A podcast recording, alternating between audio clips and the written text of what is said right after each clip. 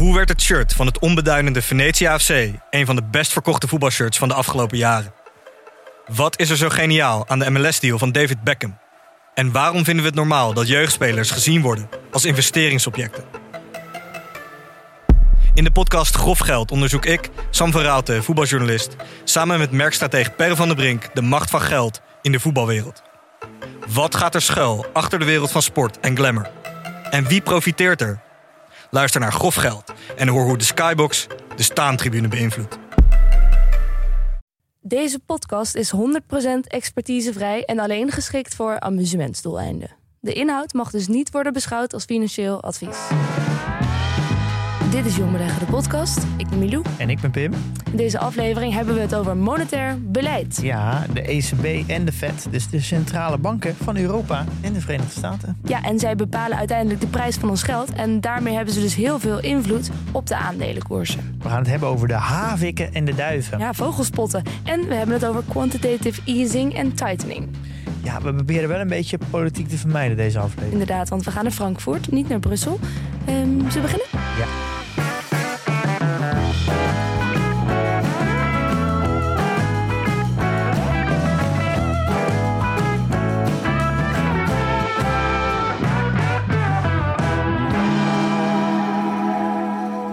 Ja, Pim, ik kijk hier zeer naar uit. Al hele lange tijd. Waarom? Eindelijk weer een, eh, een, een beetje macro-economie. Ja, waarom kijk je hier zo naar uit? Ja, ik vind dat gewoon interessant. Ehm, ik vind het ook heel leuk om eh, met jou in te zoomen op eh, kleine specifieke delen van het, het beleggen. Maar zo'n macro-onderwerp, dat geeft weer een inkijkje in ja, de manier waarop geld ons allemaal in, in, zijn, in zijn greep houdt. Ja, nee, dat klopt. Uiteindelijk is het natuurlijk best wel aan elkaar gerelateerd. En helemaal nu. Ik denk centrale banken. Ik denk dat die elke dag wel de, de, de kop, nieuwskoppen vullen. Ja, je kan elke dag googlen op ECB en dan staat er weer een, eh, een nieuw nieuwsbericht. Ja, en eh, natuurlijk rente, inflatie. Ja. Gaan natuurlijk heel erg hand in hand met eh, de ECB en, en de Fed. Nou, en na corona is natuurlijk iedereen zich er een beetje tegenaan gaan bemoeien. Iedereen is macro-econoom geworden. En we vinden er allemaal wat van. Het beleid van de ECB en van de Fed natuurlijk in Amerika. Ja, het is wel makkelijk. Je hebt natuurlijk in, bij voetbal, het is het 17 miljoen bondscoaches. En dan heb je eigenlijk heel snel, eh, als Ja. het gaat om beleggen, heb je heel snel eh, heel veel macro-economen. Heel veel Christines Lagardes. En ja, ik- wat er mij eigenlijk opviel, eh, dat we eigenlijk best wel laat deze aflevering eigenlijk maken. We zijn al over de 100 heen. En sinds ik ben begonnen met beleggen, heeft, heeft eigenlijk de centrale bank, of eigenlijk het monetaire beleid van alle centrale banken, eigenlijk extreem veel invloed gehad op de beurzen. Het Mm. moment dat ik ben begonnen is net voor corona. Dus Ja. eigenlijk zeggen we het moment dat in maart 2020 de crash was, toen is eigenlijk het, het monetaire verruiming, dus de quantitative easing, gaan we het zo over hebben, is volledig aangegaan. Er werd geld bijgedrukt als, een- nou, als een gek. Ja, wat je veel hoorde, geld was gratis. Ja, geld was gratis. Eh, en dat is heel lange tijd zo gegaan. Eh, en nu is eigenlijk de, de stemmen omgeslagen. De een gigantische inflatie. Onder andere door, eh, doordat er heel veel geld bijgemaakt is. Maar ja, heel veel andere redenen natuurlijk ook. En nu gaan we langzaam richting, nou is misschien nog niet helemaal aan de orde, maar misschien weer richting quantitative tightening. En een stukje, stukje ja, moeten, we, moeten we gaan zorgen voor prijsstabiliteit. Eh, dus eigenlijk sinds ik aan het beleggen ben, zijn eigenlijk de centrale banken extreem leidend voor de periode dat ik beleg. Dat realiseer ik me eigenlijk nu pas heel goed. Maar hoe weet je dan zo zeker dat het zoveel invloed heeft gehad op de beurzen en op de koersen? Ja, zij bepalen voor een groot gedeelte eigenlijk de, de prijs van geld. En eh, dat heeft heel veel invloed. Dus jij zegt eigenlijk, we hadden dit al veel eerder moeten doen. Nou ja, dan bij deze dus een, een lang verwacht lesje economie. Want dat is het eigenlijk. Als ik, als ik denk aan zo'n onderwerp als dit, dan zit ik weer in de vijfde klas bij meneer, ja god, hoe heet hij ook weer? Nou, dat weet ik niet eens meer. Ik zou het ook niet meer weten. Ik ben gewoon tijdens die les altijd een beetje outgetuned en Ik eh, was altijd wel goed in de economie. Eh, volgens mij is het ook niet heel moeilijk om echt goed te zijn in de Nee. economie, omdat het eigenlijk nooit goed of fout kan zijn. Nee, je moet gewoon een beetje goed opletten en dingen kunnen onthouden. Ja, maar er zijn ook altijd. Net als aardrijkskunde. Het is een zachte wetenschap. Je kan het, de een vindt dit en de ander vindt dat. Het Ja, een soort Kan ook opinie. nooit fout zitten. Nee? Ik denk als je eh, twee macro-economen tegenover elkaar zet die een andere mening hebben, dan kan je nou niet zeggen de ene is fout of de andere is goed. En de economie is natuurlijk heel complex. De wereld zit zo in elkaar verweven dat je eigenlijk niemand het echt kan overzien. En macro-economie wordt ook heel snel politiek. Ja, maar zeker als je het hebt over beleid hè, van, van de banken. Ja, ik denk nou sinds 2008, een beetje rond de financiële crisis, is natuurlijk een heel lange discussie geweest. gaan we heel veel geld eh, investeren en daardoor de economie aanwakkeren? Of gaan, is het veel beter om heel flink te bezuinigen? Eh, dus dat is natuurlijk altijd, zijn altijd een beetje die twee kampen. Mhm. Gaan we juist heel voorzichtig doen of gaan we juist vol geld uitgeven Ja. als het moeilijk is? En wat jij zegt dat het uiteindelijk bepaalt in Europa de, de ECB, nou die gaat over de euro toch? Dus die, betaalt, die bepaalt de prijs van de euro. Eh, nou ja, de ECB is, eh, is de Europese Centrale Bank Ja. en is gevestigd in Frankfurt. Dus dat is los van Brussel. Bewust natuurlijk om los te zijn van de politiek. En daarom willen ze zichzelf ook als onafhankelijk neerzetten. En eh, de ECB is eigenlijk een, eh, ja, het is een centrale bank. Eh, en dat is, komt weer uit de Economische en Monetaire Unie. Dus dat, en daar zitten dan weer 19 Europese landen in. Ja, die allemaal dat- met de euro betalen. Ja, want de Europese Unie is natuurlijk groter dan die 19 landen. Maar niet alle Europese landen betalen met de euro. Niet iedereen mag meedoen. Nee, je mag wel meedoen, maar niet iedereen wil meedoen. Nou, bijvoorbeeld Zwitserland. Nou, en er zijn strenge regels toch als je mee wil doen. Ja, nee, klopt. Maar soms ook een keuze. Bijvoorbeeld Zwitserland doet niet mee. Ja. Eh, die zit wel in de Europese Unie, maar dus Groot-Brittannië niet, doet niet mee. die doet niet in de monetaire Unie. Zit ook niet meer in de Europese Unie trouwens. Ja. Nee, bijvoorbeeld Tsjechië doet ook niet mee. En Polen die zit ook niet in de euro. Nee. Eh, nou, er zijn al meer landen niet. Mhm. Eh, dus is- die dingen moet je wel even los van elkaar zien. En het gaat vooral over de economische monetaire unie. En de ECB is eigenlijk vooral is, is een soort van het hoofd van eh, de economische en monetaire unie. En die worden ook een soort van samengesteld door die 19 landen. Dus ze hebben allemaal, el- elk land stuurt eigenlijk een persoon daarheen en die, eh, die hebben daar wat over te zeggen. En uiteindelijk worden er volgens mij zes mensen daadwerkelijk gekozen eh, om, het, om het echt in het bestuur te zitten, in het uitvoerend bestuur van de ECB. En aan het hoofd daarvan is dan Christine Ja, Lagarde. ja en dat is nu, ja, zij is nu het hoofd, ja. En eh, die hebben allemaal gewoon termijnen. Eh, en meestal is het zo dat je eh, om de zoveel jaren zie je dat er iemand anders gaat zitten en die komt dan vaak weer vanuit een ander Europees land. Ehm, en nou, in elk land heeft ook zijn centrale bank. Nou, in Nederland hebben wij dat natuurlijk ook. De Nederlandse bank. Ja, en daar zit Klaas Knot. Ja. Die is daar de hoofd. En die heeft dan weer, die is dan hoofd van Nederland. En die heeft natuurlijk weer contact met de ECB. En zo Ja. heeft elk land natuurlijk een centrale bank die contact heeft Ja. met de ECB. En zo zorgen we er met z'n allen voor dat er een vorm van prijsstabiliteit is. Nou, dat is een van de. Ja, dan praat je natuurlijk over een soort van mandaat. Want dat hoor je al- altijd als belangrijkste doel. Hè? Ja. Wij, wij zorgen ervoor dat de prijsstabiliteit gehandhaafd wordt. Ja, je hebt natuurlijk een soort van mandaat die ze moeten uitvoeren waar ze voor staan. Ja, ze doen natuurlijk heel veel dingen zoals eh, ze maken eurobiljetten, dat bepalen ze. Eh, ze hebben toezicht op de banken, ze zorgen voor de, de stabiliteit, de ondersteuning van de werkgelegenheid, ja, het beschermen van de waarde van euro. Het heeft natuurlijk ook te maken dat ja, de euro is natuurlijk niet ergens aan afgeleid. Het is natuurlijk geen goudstandaard meer. Dus wij moeten allemaal vertrouwen houden dat 10 euro ook daadwerkelijk 10 euro is. Want als vertrouwen wegvalt, dan is de euro niks meer waard. Dus daar hebben ze, dat is ook een taak. Ja. Eh, ze helpen om te wapenen tegen de cybercriminaliteit. Ze willen natuurlijk een soort van onafhankelijk kunnen opereren.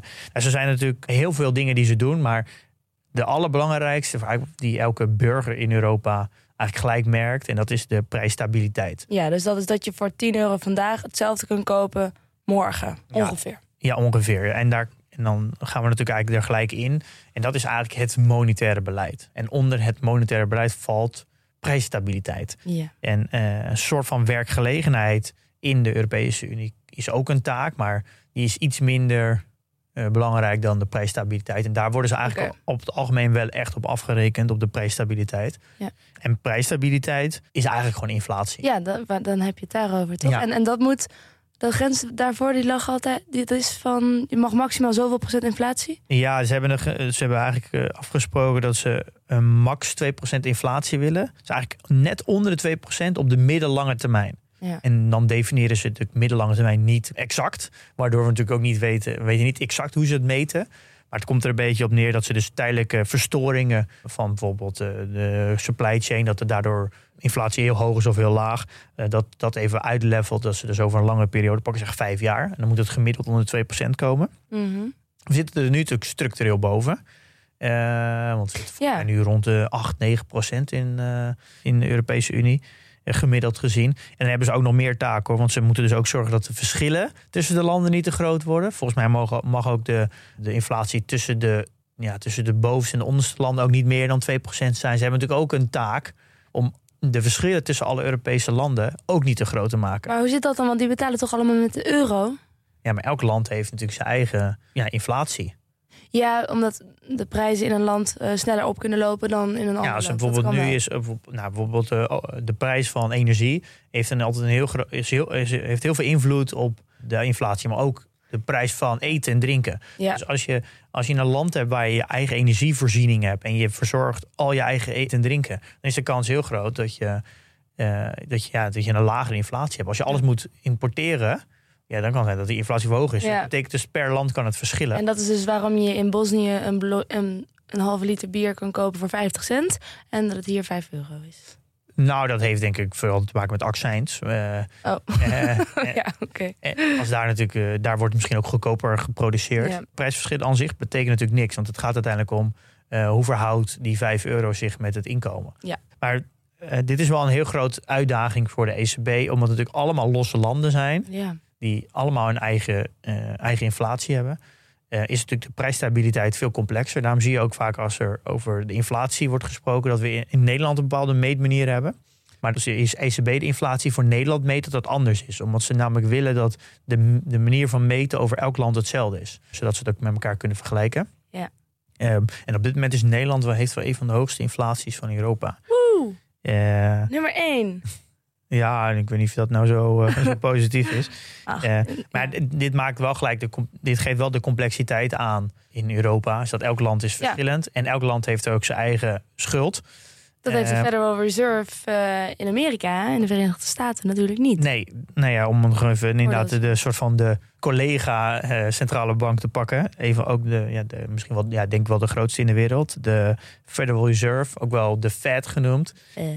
Ja, dat is natuurlijk de centrale bank van Amerika. wie is daar de baas? Oké. Jerome Powell is daar de baas. Eh, eigenlijk vergelijkbaar met de ECB, daar moeten ze ook zorgen voor prijsstabiliteit. Al hebben ze daar volgens mij ook wel iets meer een, eh, een mandaat om de werkgelegenheid ook in balans te houden. Dus het is eigenlijk tweedelig. Daar is de focus Mhm. heel erg op werkgelegenheid en op eh, prijsstabiliteit. Nou, die werkgelegenheid is daar wel goed nu. Hetzelfde als in Europa over het algemeen. Dus daar gaat het Ja. ook heel erg over de, de prijsstabiliteit. Ja. En dat is eigenlijk vergelijkbaar met, met Europa. En ja, maar ik had wel het idee dat het bij de Fed het, doel daarvan, het monetair beleid, gericht op iets wat iets veel omvattender is dan de ECB. Namelijk, wat ik daarover las, is ehm, een, monetair beleid dat gunstig is voor de ontwikkeling van het lange termijn economisch potentieel van het land, waarbij de werkloosheid en inflatie laag zijn. Dat klinkt als meer dan primair eh, prijsstabiliteit behouden. Ja, dat is natuurlijk ook logisch, omdat namelijk eh, eh, de Fed is centrale bank van alleen Amerika.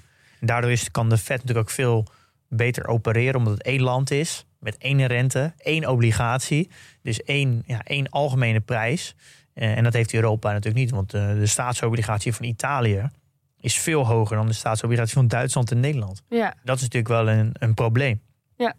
Eh, en dat heeft, daar heeft Amerika natuurlijk geen last van. En Amerika heeft natuurlijk zijn eigen, zijn eigen munt als, eh, als geheel. de dollar. En Europa hebben we natuurlijk niet alleen de euro. Oké, dus we hebben dus de ECB en de Fed. Dat zijn even de, de centrale banken die we vandaag behandelen. China en Azië laten we even buiten beschouwing. Ja, we gaan nu even naar de twee, be- de twee bekende vanuit ons gezien dan. Oké, dan even die term, je hebt hem al genoemd, quantitative easing. Daar hebben we de laatste tijd heel veel gehoord. Wat is nou, zullen we daar even wat dieper op ingaan? Op dat quantitative easing, dat beleid van de bank en hoe dat de inflatie eh, de afgelopen jaren heeft beïnvloed. Ehm, ja, ik wil het maar eerst wat algemener pakken. Je hebt namelijk quantitative easing, dat is eigenlijk kwantitatieve verruiming. Dat ook, Mhm. wordt ook wel QE genoemd. Die hoor Ja. je denk ik heel vaak langskomen.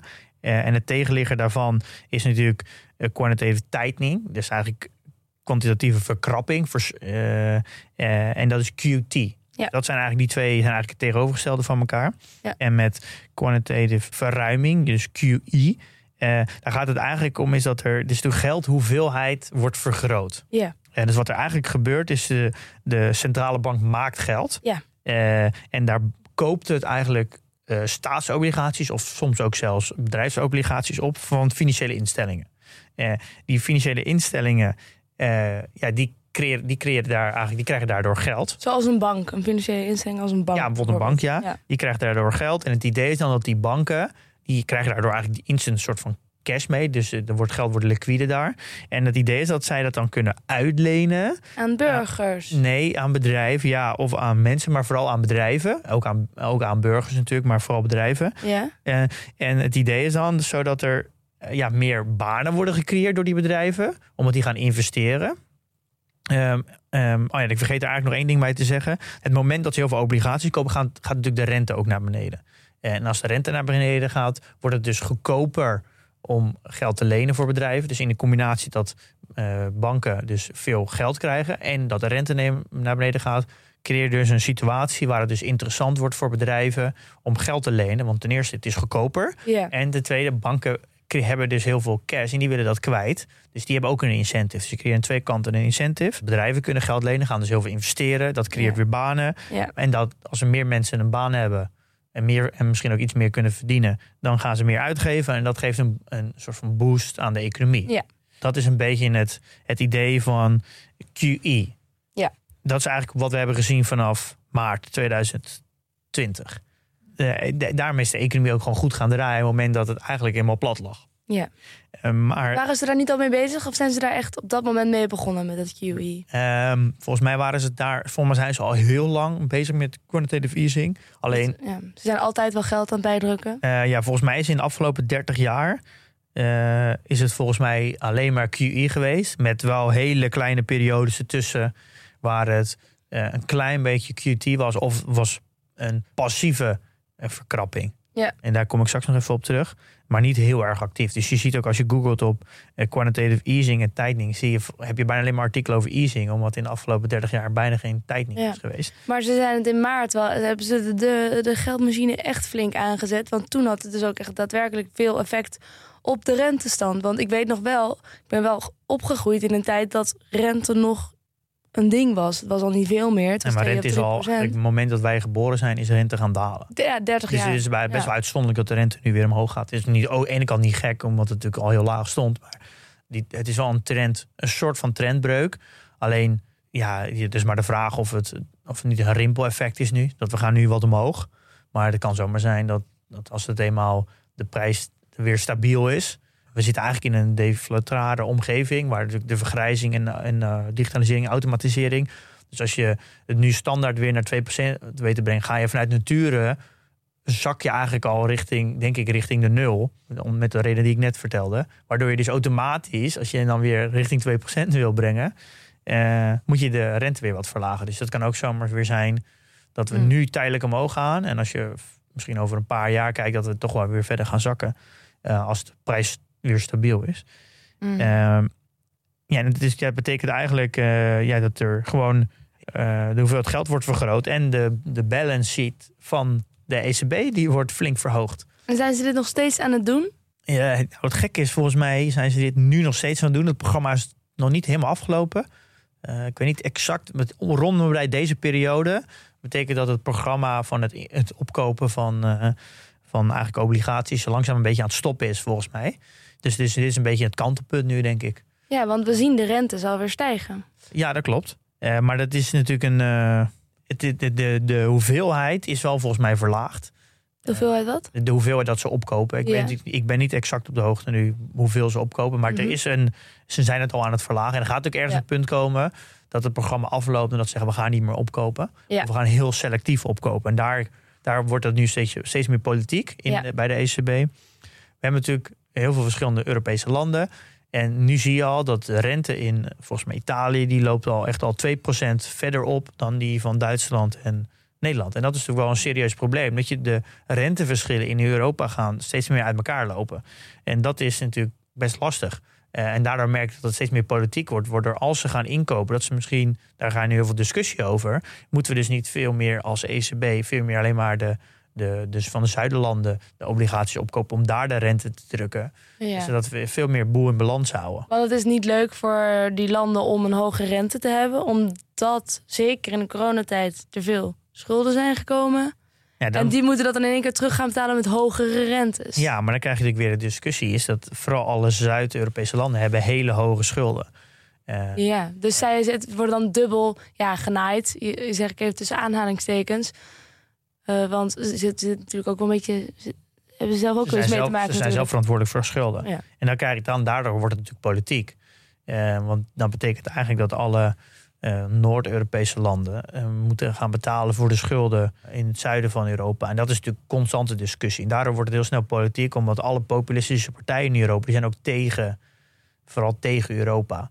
Ja. En en waarom zouden we voor een ander betalen? Zit eigenlijk ook wel weer wat in. Als Italië is er een beetje bekend om, of er is een, zijn berucht dat er weinig belasting wordt betaald. Ja. Als zij geen belasting betalen, waarom zouden wij hier hardwerkende Nederlanders die wel veel belasting betalen, dan de schulden moeten gaan betalen ja, die maar zij dat daar hebben? een hele, het is natuurlijk echt een soort van eh huistuin- en keukenredenering. Want ja, Dankjewel. je, je kan natuurlijk helemaal niet overzien eh, hoeveel voordeel Nederland überhaupt houdt uit überhaupt in zo'n euroland zitten. Wij zijn natuurlijk een heel, wij over, exporteren over het algemeen heel veel. Maar waarom is dat niet te overzien? Want dat zou toch te berekenen moeten zijn? Waarom berekent niemand dat dan als nou, dat, is heel, dat komt meer omdat jij dat gewoon niet ervan op de hoogte bent. Dat Nee, ik heb het nog letterlijk nog nooit een doorberekening gezien van wat nou heel veel- daadwerkelijk heel veel- oplevert. Er zijn heel veel economen die al heel, heel erg duidelijk hebben doorberekend dat het voor Nederland onderaan de streep veel voordeliger is om gewoon in de Europese Unie te blijven mee te betalen aan alle schulden.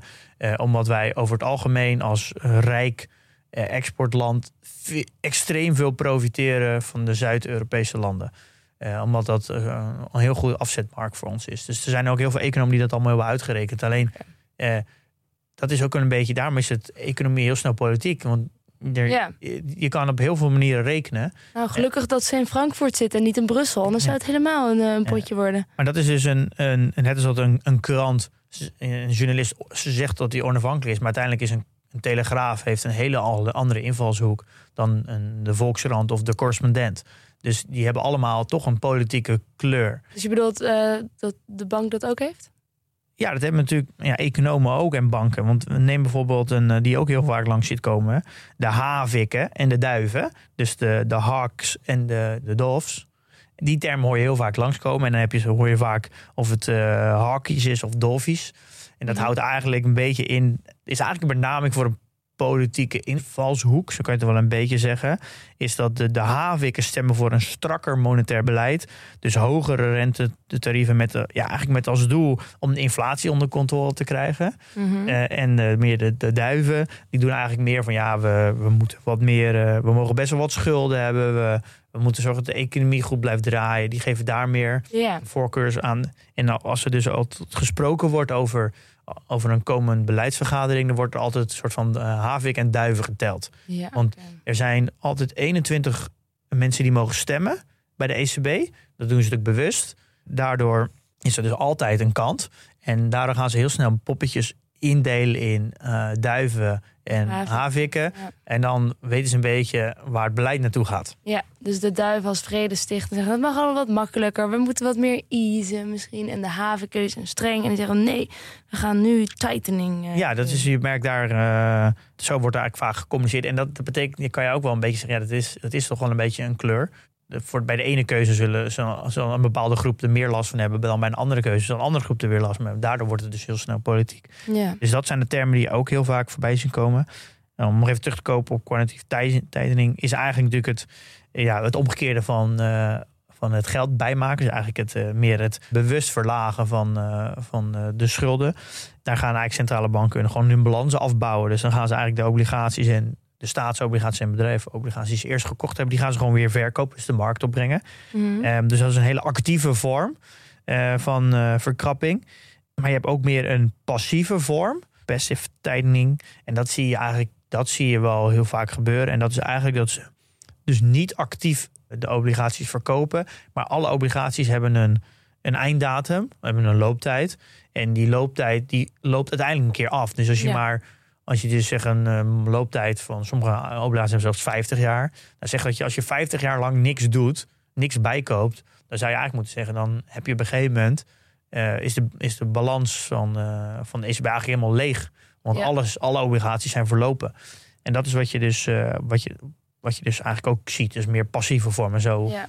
Die fase wordt altijd eerder op. Ja, die hebben ze natuurlijk liever dan dat ze heel bewust gaan verkopen. Maar waarom zou je quantitative tightening doen? Want we zeiden net van ja, de quantitative easing, dat zorgt ervoor dat de economie een boost krijgt. Waarom zou je ehm, ja, de economie willen deboosten? Lijkt me dan het effect ook. Hè, van Nou ja, als je het wil diep. eh, Er zijn natuurlijk momenten dat je de, de economie wil afremmen.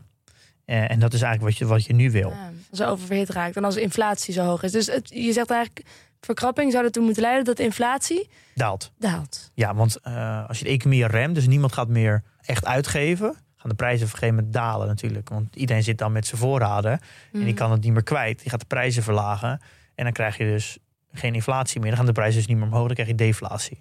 Ja. Eh, dus je bent constant aan het schommelen tussen economie, eh, iets stimuleren, iets afremmen, zodat je uiteindelijk die prijsstabiliteit houdt van Ja. 2%. En eigenlijk een heel simpel is eigenlijk renteverlaging betekent sparen wordt minder interessant, lenen wordt interessanter.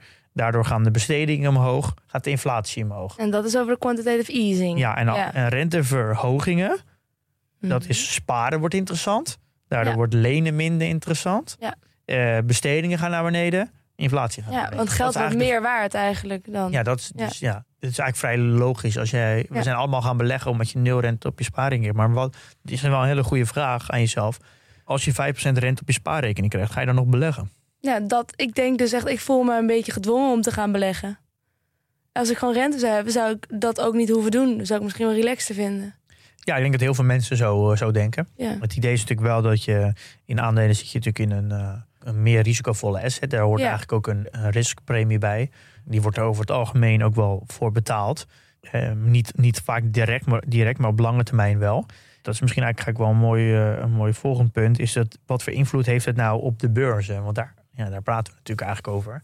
Over het algemeen heeft, kan je wel stellen dat er ongeveer zo'n 4,5%, 5% risk premium is in de markt. Dus als een asset een risico heeft, wordt daar ongeveer, er wordt een beetje in evenwicht gebracht, maar ongeveer zo'n 4,5%, 5% premie voor betaald. Voor dat Ja. risico. Ja.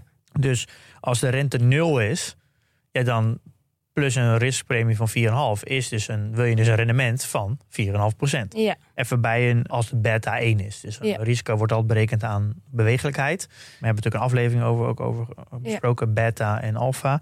We gaan er nu vanuit dat het gelijk blijft aan de markt. Maar als de rente naar 3% gaat, dat betekent dat je dus nog steeds je risicopremie van 4,5% wil. Dat betekent dat je een return wil hebben van zeven. 7,5%. Nou, dan praten we dus eigenlijk over de earnings yield. Dus eh, wat krijg je binnen? Dus even, even een simpel voorbeeld. Als je dus een 4,5% return wil, dan betekent eigenlijk een koers-winstverhouding die gemiddeld dan is, is van 22. Want als we dus 100 delen door 4,5 is 22. Mhm. Dat betekent dat als er geen winstgroei is, geen omzetgroei en de, alles is een beta van 1, dat betekent eigenlijk dat we ongeveer zo'n 22 keer voor de winst willen betalen om toch die risk premium te houden. Ja, Nu gaat de rente omhoog. Nou, we hebben net een voorbeeld aangaven. Als we 3% rente hebben, dan gaan we naar 7,5% eh, return. 100 gedeeld door 7,5. Is 13. Oké. Dus dan willen we nog maar 13 keer voor de winst betalen. Ja. Dat is wat er dus nu aan het gebeuren is. Ja. Waarom, eh, waarom zakken alle, eh, Aandelen. alle aandelen? Is omdat we, ja, we willen nog steeds die riskpremium hebben. Ja, dus we willen minder voor de winst betalen. Ja, en daarom zie je nu dat de koersen flink zakken. Je ziet Ah, dus zo heeft het invloed op de beurs. En dat bedoel je ook als je dus zegt van ja, uiteindelijk heeft de afgelopen jaren heeft het beleid van de ECB en van de Fed eh, gewoon heel veel invloed gehad op de waarde van de koersen. Ja, zo werkt het in principe wel. En kijk, je kan zeggen, in theorie zou het dus nu niet zo moeten zijn. Maar dat is wel hoe mensen reageren. Dus mensen reageren daar nou eenmaal zo Precies, op. en dat is de emotie die erin zit. Ja, Want de dat er verandert niks aan de intrinsieke waarde natuurlijk van een bedrijf in principe. Nee, dat is dus ook het punt dat het invloed heeft op de beurzen. Ja. Eh, en vooral door in de hoofden van mensen. Daarom zie je ook dat in de afgelopen tijd, vanaf, zeggen we vanaf maart 2020, eh, zijn de koersen veel harder gestegen dan de winsten. Ja. Dus dat betekent eigenlijk dat er dus een, een multiple expansion is geweest. En dat heeft- geld moest ergens naartoe. Ja, en dat heeft voornamelijk te maken dat de rente naar beneden ging. Ja. Eh, waardoor we net zeggen, dan zijn mensen bereid om meer te betalen voor eh, de winst. Ja. Om nog steeds dezelfde risk premium te houden. Ja. Nou, nu gaat de rente omhoog. Dan krijg je dus een multiple decreasing. Eh, en dat is wat er dus nu gaande is. En ja, dat is eigenlijk een ja, heel logisch gevolg eigenlijk. Ja. Dus je kan denk ik wel terugrekenen. Dat heb ik natuurlijk niet gedaan. Maar als, dus de, als je gemiddeld over een lange periode een, een koers-winstverhouding van 15 betaalt bij Mhm. gelijkblijvende winsten en, eh, en, en omzet. Dan ja, moet je, weet ik even niet uit mijn hoofd, maar dan zal je denk ik uitkomen op een rente van, eh, van denk ik 2, 2 of zo. Eh, maar we leven natuurlijk niet in zo'n, in zo'n geïsoleerde wereld die ik nu schets. Want je hebt natuurlijk ook eh, winstgroei en zo. En je hebt het bedrijf die kunnen dat herinvesteren. En je hebt omzetgroei. Dus eh, groei zit, is natuurlijk ook een onderdeel van, van de multiple die je betaalt. Eh, maar dit geeft even het concept aan dat hogere rente betekent over het algemeen een verlaging van de, van de bereidheid die mensen willen betalen voor de winst. En Ja. het wordt heel vaak uitgelegd als ja, de, de, de alle waarderingsmodellen, bijvoorbeeld het DCF-model, worden daar een, worden er een andere rentevoet in meegenomen. Daardoor zijn de winsten in de toekomst die worden gedisconteerd tegen een hoog tarief, waardoor en dat is een heel complex verhaal, of complex. Het, Ja. het is wat complexer uitgelegd aan de hand van waarderingsmodellen, maar in, in de basis is eigenlijk gaat het altijd om de earnings yield. Ja. Is dat als je ergens in investeert, verwacht je een bepaald rendement en dan wil je gecorrigeerd worden voor risico. En de prijs van geld, dat is dus de rente, die heeft daar heel veel invloed op. En wie bepaalt de rente? SB. Ja, nou, zo is het plaatje een beetje rond. Natuurlijk, ik weet dat de financiële wereld heel complex is. Dus dit is een simpele uitleg. Dat is Mhm. gelijk even een disclaimer erbij. Maar in grote lijnen werkt het zo. Dit kan je ook direct op de beurzen zien. Als de centrale bank, de Fed, een vergadering heeft. En dat zie je bij de Fed veel beter. De beurs is open en de Fed heeft een vergadering. Dan zie je gewoon het moment dat, dat die vergadering plaatsvindt. Dus de persconferentie van, eh, na die vergadering. Kan het zo zijn dat die koersen gewoon compleet switchen. Ja. Die gaan van min anderhalf gewoon in één keer naar plus twee. Ja. Gewoon echt in een, in een half uur, een uur. En dat zijn gigantische swings. Dus de presentaties van de Fed hebben heel veel invloed op de koersen. Dat is logisch eigenlijk, want dat betekent, Ja. dit- ja, wat ik net uitleg. De prijs van geld Ja. Eh, bepalen zij. Ja. ja, daarom zie je ook dat nu de inflatiecijfers, die zijn weer heel erg bepalend voor het beleid van de Fed. Dus als de inflatiecijfers, die vielen laatst, die was volgens mij 8,3 verwacht en het werd 8,6, zie je gelijk de beurzen extreem reageren. Omdat die al denken, hé hey, wacht even, de inflatie is hoger dan verwacht. Oké, daar gaat moet de Fed weer op reageren. Dus misschien gaan ze dus sneller de rente verhogen. Zo gaat, het, zo Ja. gaat die redenatie steeds verder door. Ja. En dan misschien nog als laatste om toe te voegen waarom die prijsstabiliteit zo belangrijk is. Is als, je, eh, als die inflatie heel hoog is, dan zijn mensen steeds. Ja, dan wordt het steeds duurder. Eh, en als, als je lonen niet meestijgen, dan ja, komen steeds, steeds meer mensen in de problemen. Ja. Eh, want inflatie raakt echt iedereen, daar ontkom je gewoon niet aan. En aan de andere kant, als je dus deflatie hebt, dan wordt alles dus goedkoper. Oh, Ja. Dus dan ga je dus. eh, Ga je sparen omdat het morgen goedkoper is. ja, dan ga je je, je, je, uitgaven uitstellen. Want je denkt, Ja. ja. het is toch over een maand weer goedkoper of over twee maanden. Ik wacht nog wel even met die verbouwing. Ik wacht nog met die kopen van die auto. En dan rem je de economie. Dus 2%, net iets onder 2%, is een soort van sweet spot. Waardoor mensen niet het gevoel hebben dat alles heel veel duurder wordt. Mhm. Eh, en vaak kan je salaris daar ook wel een beetje in mee achteraan kabbelen. Met een verhoging. Dus het is, doet niet, niet echt pijn. Dus je hebt niet het gevoel dat er inflatie is. Je gevoel is Je koopkracht blijft ongeveer hetzelfde. Ja, ongeveer hetzelfde. Maar het wordt wel ietsje duurder. Waardoor Ja. je niet het gevoel hebt dat het nuttig is om aankopen uit te stellen. Dus dat is een soort van sweet spot. Ja. Daarom, daar mikken ze daar een beetje op. Ja. Ja, ja, ja. We hebben trouwens een hele aflevering gemaakt over, eh, over inflatie. Precies. Als je denkt, huh, waar hebben ze het ook weer over? Dan moet je Oh, die even terugluisteren. Dan Zes en, snap je eh, het weer. 76. 76.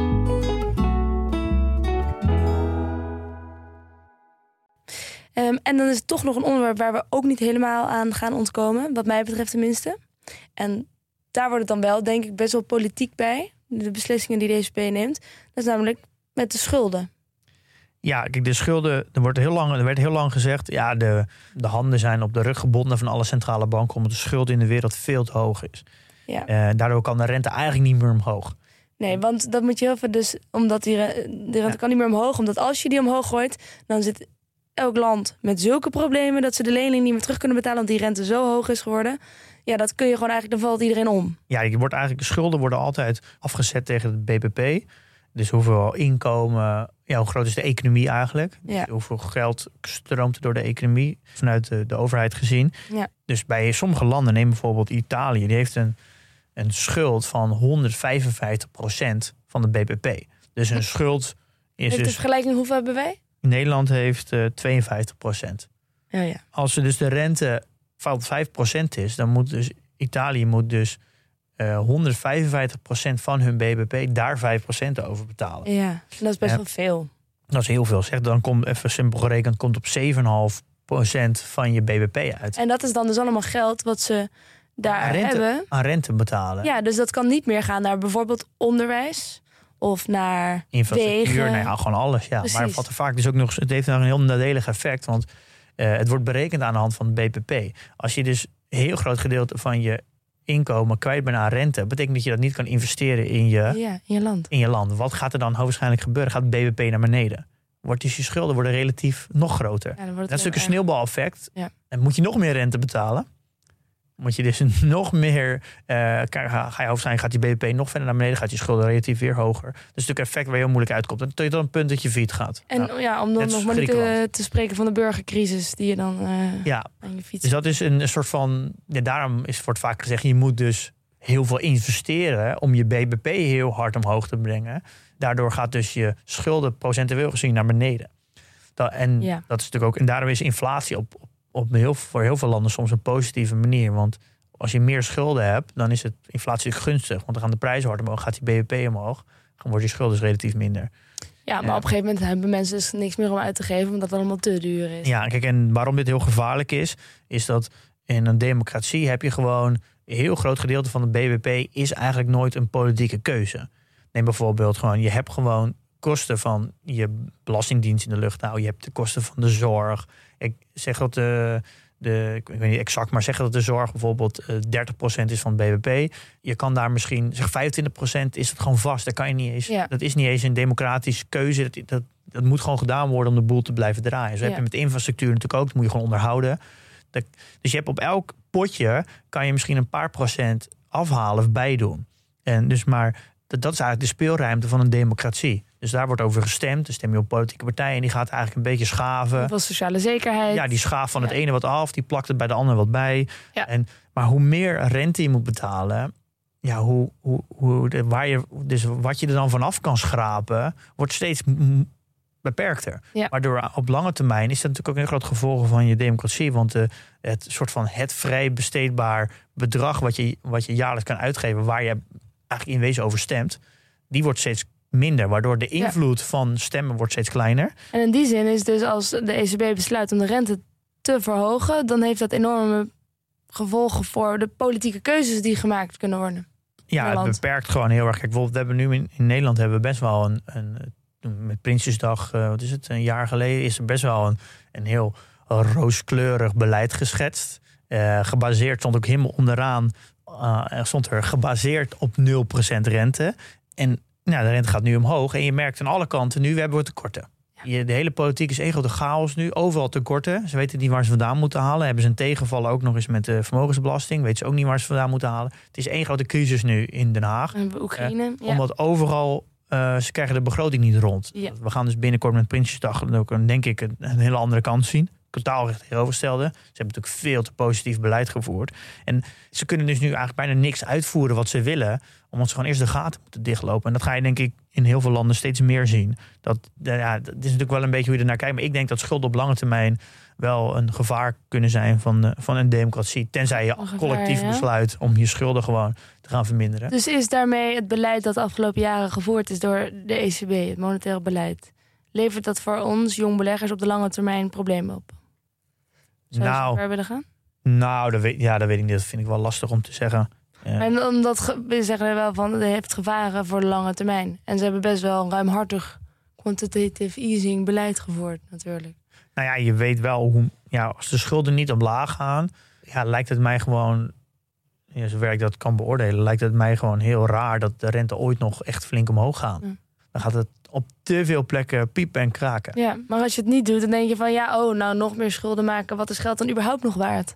Ja, en dan, maar dat is ook een vertrouwen in geld. Dat Ja. is natuurlijk ook een van de grote mandaten van de centrale bank. Daar is natuurlijk Christine Lagarde en zit natuurlijk nu echt. eh dat is een grote balanceeract. Zij loopt echt op een spijkermat. eh, eh, het, is, het is een heel moeilijke job om te doen. Wel een fantastische vrouw overigens. Ik heb haar gezien bij College Tour met Twan Huis. Hele innemende, eh, sympathieke, super slimme vrouw volgens mij. Dus Ja. toen ik, ik dacht eerst altijd, ja, hallo die Christine, wat zit ze allemaal te besluiten voor ons?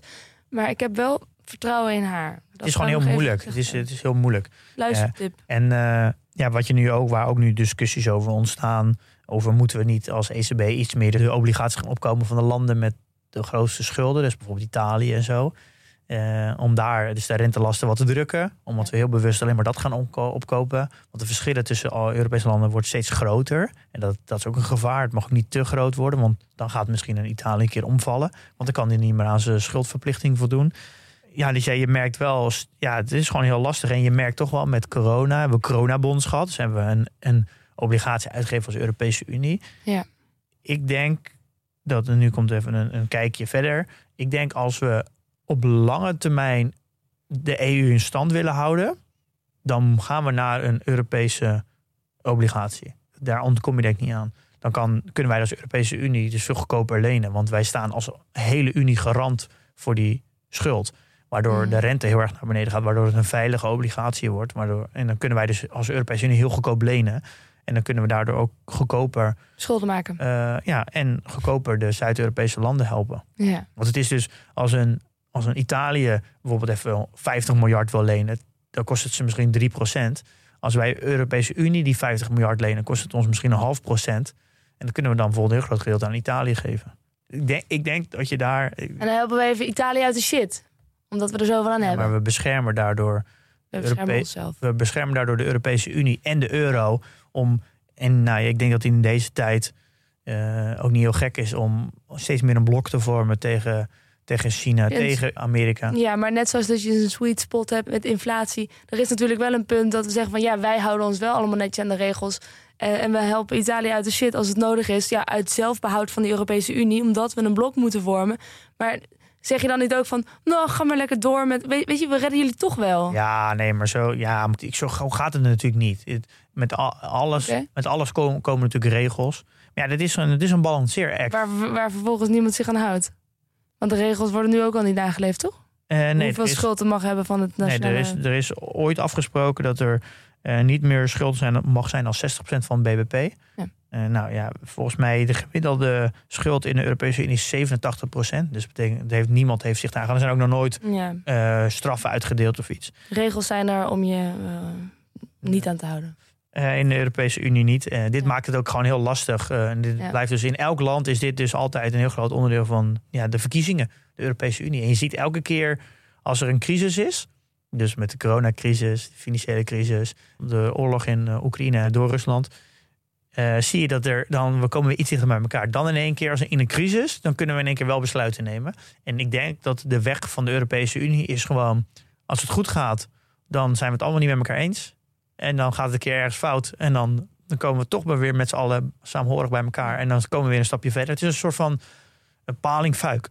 We gaan elke keer een soort van verder die fuik in. Omdat we gewoon niet anders kunnen. Eh, en het, het kan zomaar zijn dat als er te veel ja, nationale partijen aan de macht komen die, die anti-Europa zijn.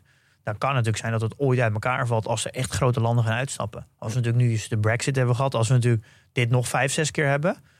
Ja, dan kan je natuurlijk afvragen wat heeft dan de Europese Unie voor zin als er, als er heel veel landen uitstappen. Hm. Maar ja, dan hebben we echt wel een probleem, want dan eh, is de euro ook niets meer waard. Ja, Gaan we, ja, dan moet iedereen weer een soort van nationale munt of gaan we dan een ja nee jongens. noordelijke euro krijgen? Ja, het is, Dat wordt ook niet leuk. nee, het is, het, is, Dus in die zin zitten we ook een beetje in een, gewoon een lastig pakket. het is een heel lastig pakket en daardoor is het, Ja. nou, het is ook heel politiek. Ja. Daarom moet je er eigenlijk ook een beetje van wegblijven om hier over te praten. Eh, en als belegger zijn, heb je, moet, als belegger moet je ook hier eigenlijk ook helemaal niet mee bezig zijn. Het heeft helemaal geen zin. Want wel op lange termijn volgt uiteindelijk de beurskoers gewoon de fundamentele, Ja. ja, de, de fundamentals van een bedrijf. Ja. Alleen in de korte termijn kunnen, kan zo'n beleid kan wel heel veel effect hebben op de prijzen. Maar op echt lange termijn is het eigenlijk het altijd, zijn altijd de fundamentals die winnen. Ehm, Maar toch is het handig om te snappen hoe het werkt. Zeker, want dit, dit zeker wel. En dan kan je ook veel beter verklaren waarom alle koersen nu zakken. Ja. En het heeft dus eigenlijk ook helemaal niks te maken met de fundamenten van het bedrijf. Nee, weer, dat is wel een hele fijne, fijne boodschap om mee af te sluiten, denk ik. Van jongens, er is niks aan de hand. Nee, maar dus, ja, sommige aandelen zijn nu 30% gezakt. En er is, sterker nog, er is niks veranderd. De omzet is gewoon gestegen, de winst is gewoon al- allemaal zo volgens verwachting. Ja. Alleen de, ja, de, de hele omgeving is, is gewoon een beetje veranderd. Ja. En, en daardoor zakt het. Weten we ook weer hoe dat zit. Ja.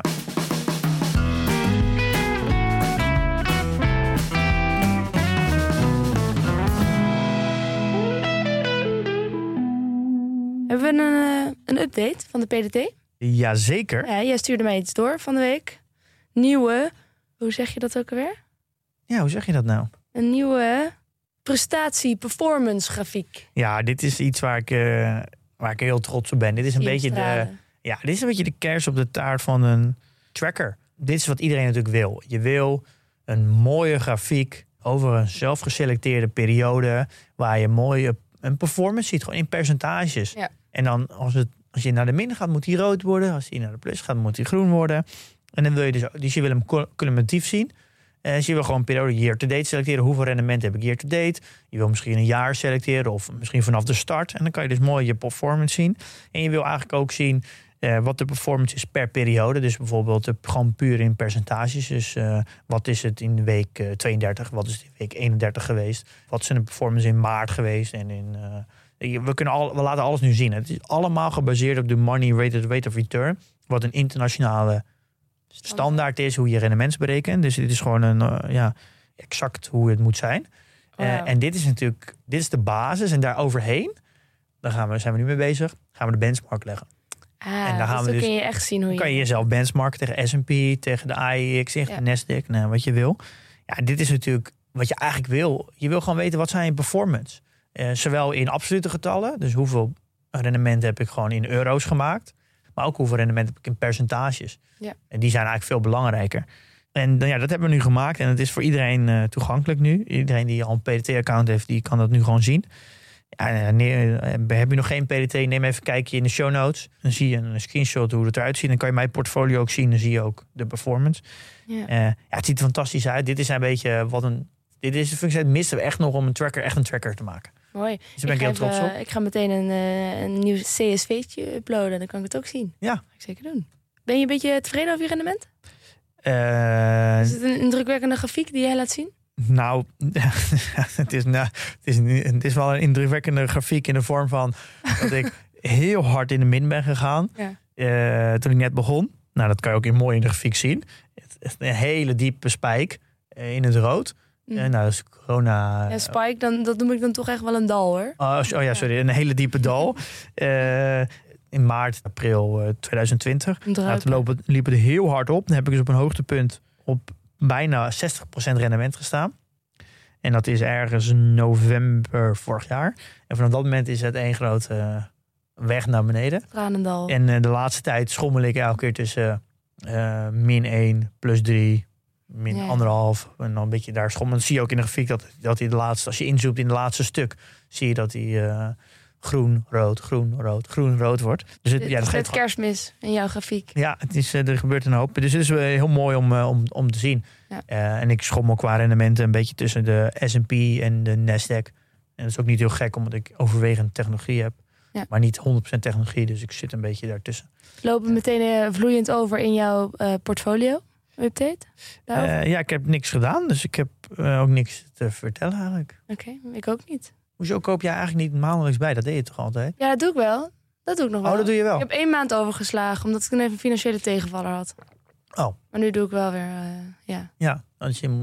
En ik heb nu ook weer gewoon echt, het gaat goed joh, de business. Oh, kijk, lekker, Inkomsten, ik ga weer even lekker hoor. aandelen kopen. Je hebt nog een tip, je stuurde hem ook al door naar mij van de week, van eh Aswat Damodaran. Die was te gast in een podcast. En die moest ik luisteren van jou. Als je je goed herinnert, hebben we hem ook in aflevering 90 getipt. Ja, Eh, met zijn soort van YouTube college over waarderen.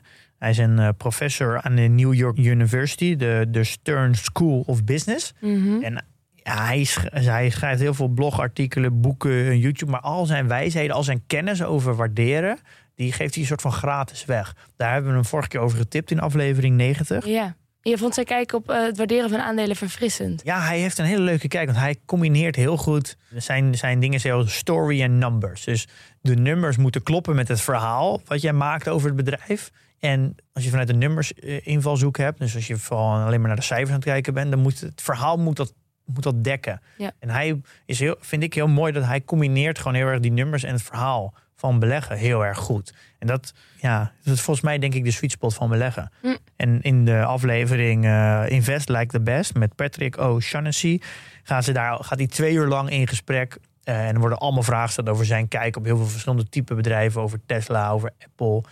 En hij heeft daar ja, gewoon een hele leuke kijk op bedrijven die hé, hey, wel interessant. En ook zijn gedachten over ESG, over ESG ook, ja. sustainability En, En over eh, disruptie en over een alfa maken en over wanneer heb je nou een edge en over inflatie. Ja. En natuurlijk gaat het over story beleggen ook.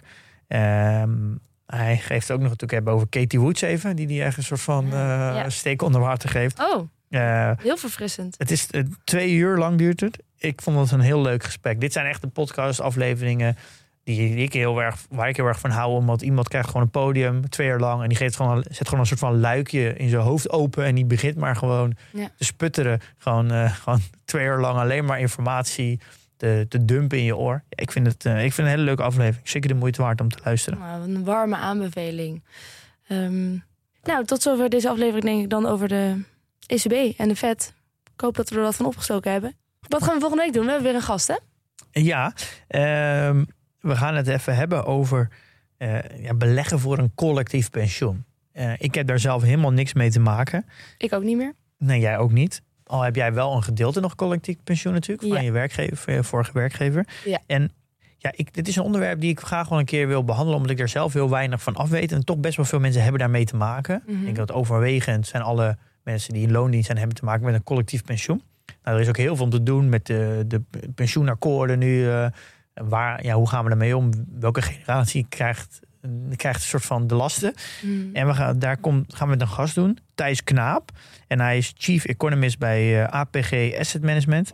En dat is eigenlijk de grootste pensioenbelegger in de wereld. Ze beheren het meeste pensioengeld. En het is natuurlijk al iets heel interessants nu dat, dat deze tijden zijn extreem gunstig voor pensioenen. Oh, Maar alle koersen zijn hard aan het zakken. Hoe kan dat? hmm. Nou, dat lijkt me wel weer voer voor een uh, Ja, dan gaan we, hem, eh, die vraag gaan we hem zeker stellen. Oké, nou jongens, dat gaan we dus doen. En in de tussentijd hoop ik dat jullie investeren in je kennis en beleggen met beleid.